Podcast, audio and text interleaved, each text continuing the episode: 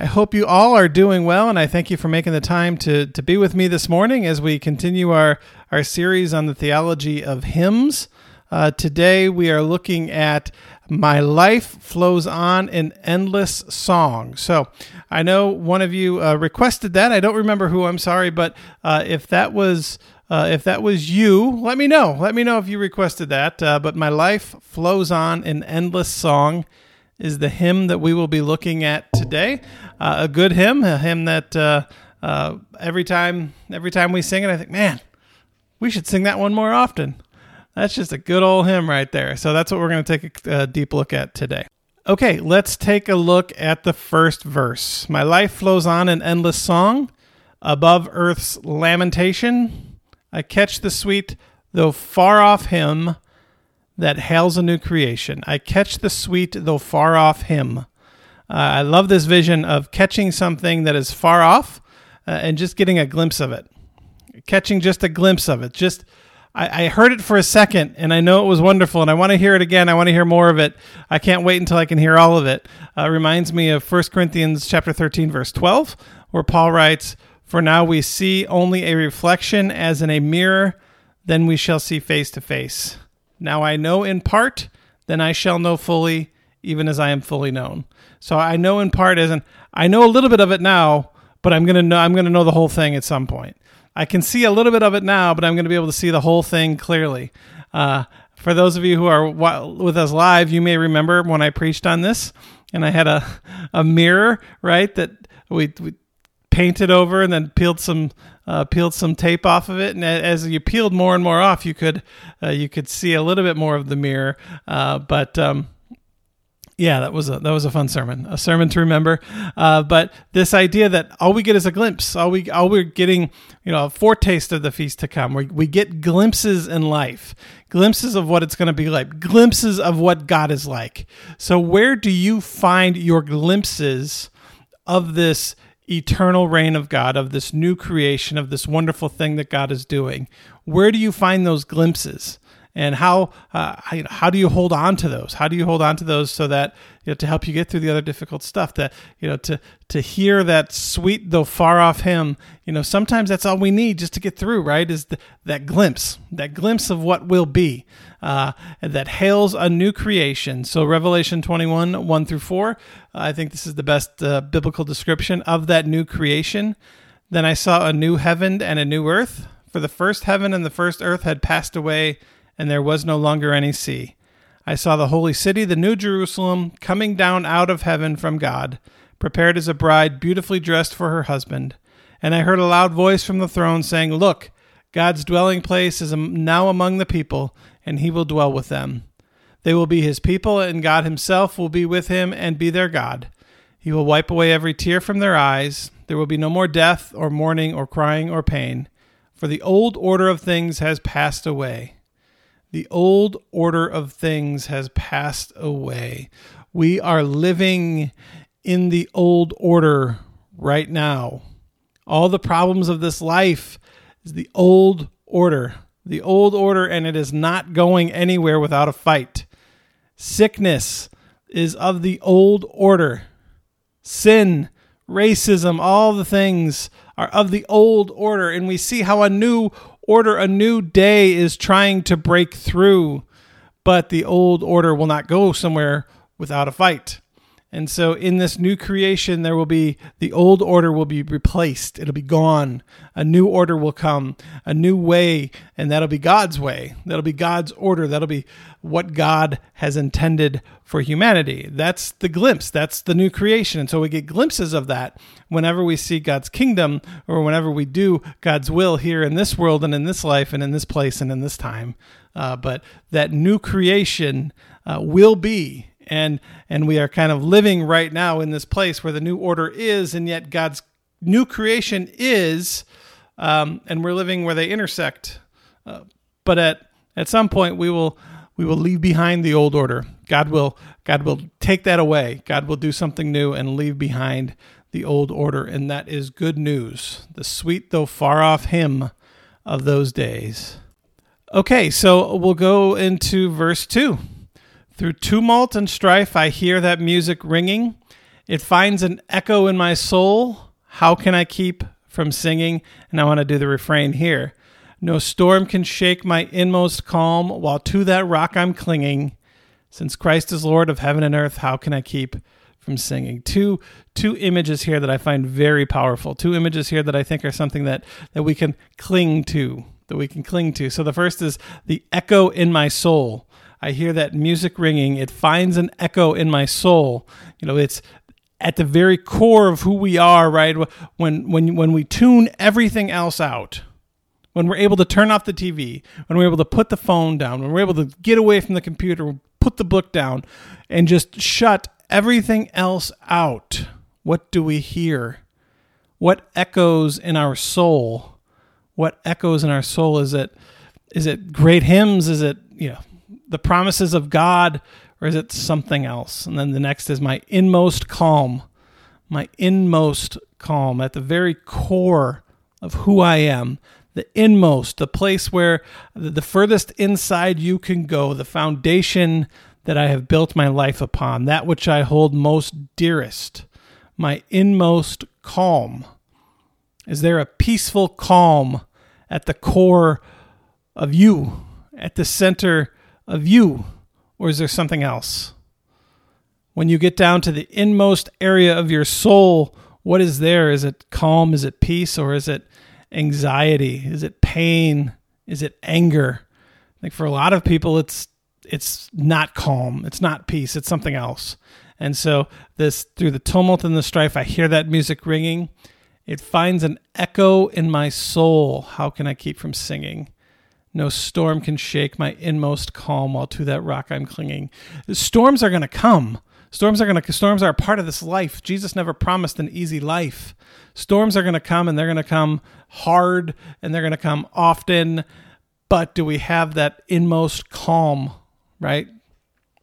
And and to what are we clinging? You know, it he the writer of the the um, Robert Lowry, the writer of the the, the hymn, it for him he has that inmost calm because he clings to God. Psalm 63 8, my soul clings to you, oh my God, even as you uh, your right hand supports me. What are we clinging to? You know, if we're clinging to God, we can find uh, we can find that inmost calm. If we're clinging to God, we can hear the good news echoing through our soul when everything else in life is going wrong.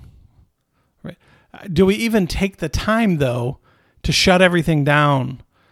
to take a deep breath and to listen to what is echoing in our soul. What is echoing inside? So this morning I found out that I tested positive for the antibody for COVID-19. So back in April when I was sick at Easter, I was that's what I had. And so I think, well, did Michelle and Caroline have that? Did my family have that? What are the long-term effects of this going to be? What are the long-term effects this is going to be on our lungs? I mean is it is it going to shorten our lives you know? And so my brain immediately goes to all the possible bad scenarios of this right? Thinking about all the bad things. But you know w- once i start to think deep more deeply about it you know it's it doesn't do anything to my inmost calm right? To my inmost peace. Because it, there is my life is built on faith. It's not built on living forever. It's not built on making millions of dollars. It's not built on anything other than faith in the promises that God has made us through baptism in Christ Jesus. Uh, so, I'm not saying that I'm a perfect person by any means, but uh, uh, I just I just love that image, the echo in my soul and my inmost calm. Okay, we continue with verse three. I'm going to put verses three and four together. Though my joys and comforts die, the Lord my Savior liveth. What though the darkness gather round, songs in the night he giveth. And then verse 4 The peace of Christ makes fresh my heart, a fountain ever springing. All things are mine since I am his. How can I keep from singing? Even as it just speaking these words, it's a, it, it just doesn't sound right. Speaking these words, these these words need to be sung, right? These songs just they just flow so well together. They, I mean, they flow in an endless song, right? But uh, these words beg to be sung, not not spoken. Uh, so, though my joys and comforts die, the peace of Christ makes fresh my heart, a fountain ever springing.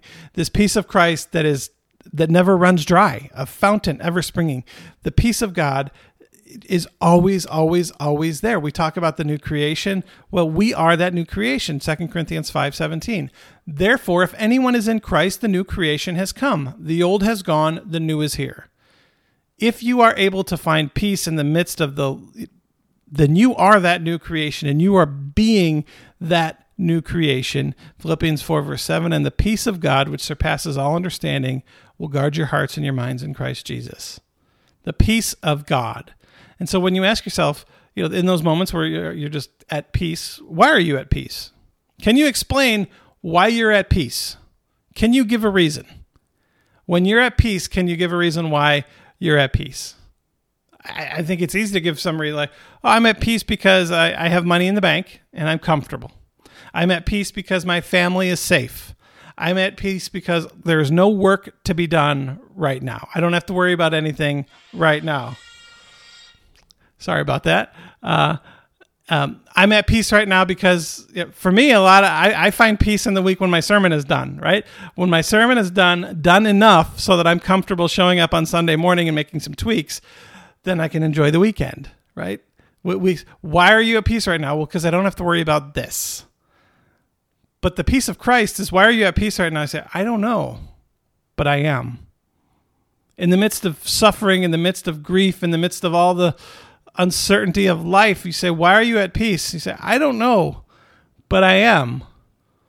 Because that is the peace of Christ. That is the gift that God gives us because of faith, that we can find peace in the midst of all of that.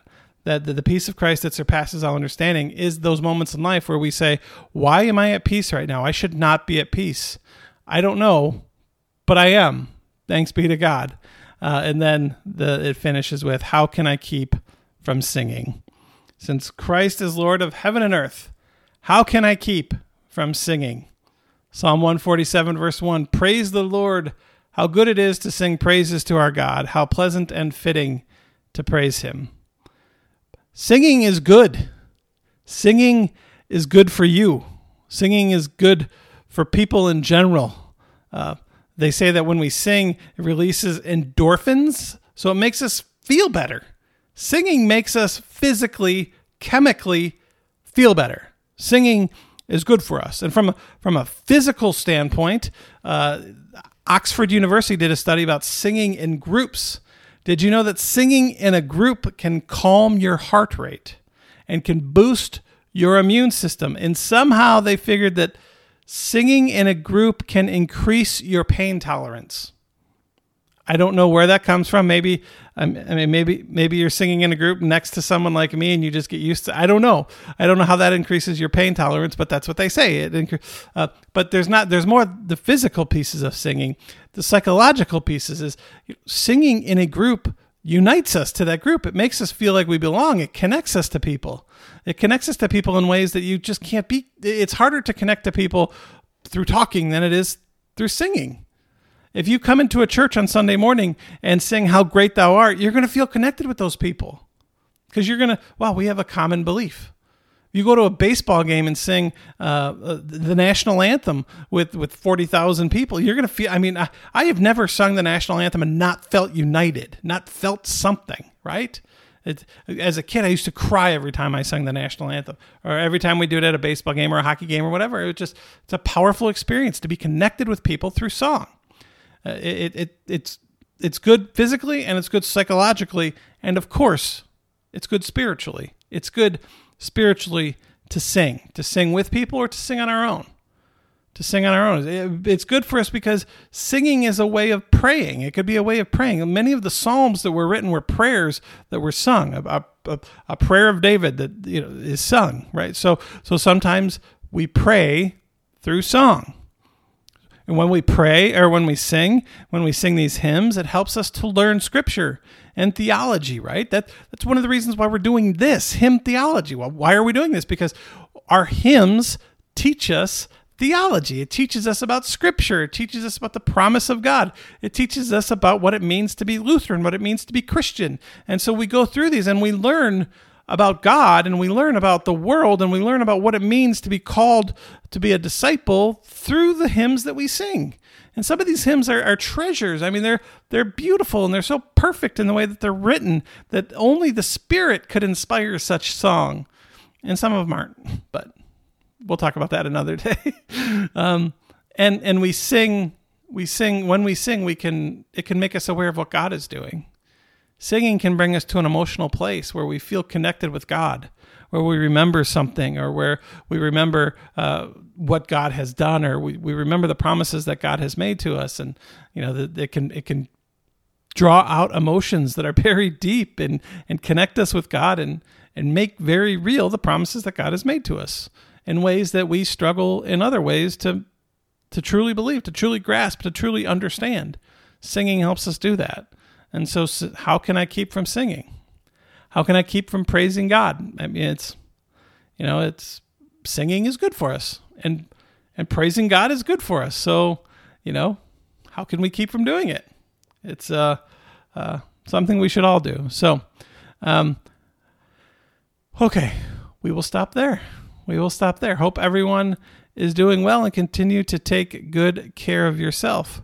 Okay, we will close with a word of prayer. Good and gracious God, we thank you for all the many blessings in our life. We thank you for the glimpses you give us of the new creation to come, and we thank you for making us that new creation today. Help us to live in your kingdom as often as possible. Help us to find uh, uh, our inmost calm. Help us to find peace. Help us to not be overcome by the storms of this life, but to cling to you in all things. In Jesus' name, amen. All right, everyone, have a great day. Take good care of yourselves, and I will talk to you all soon.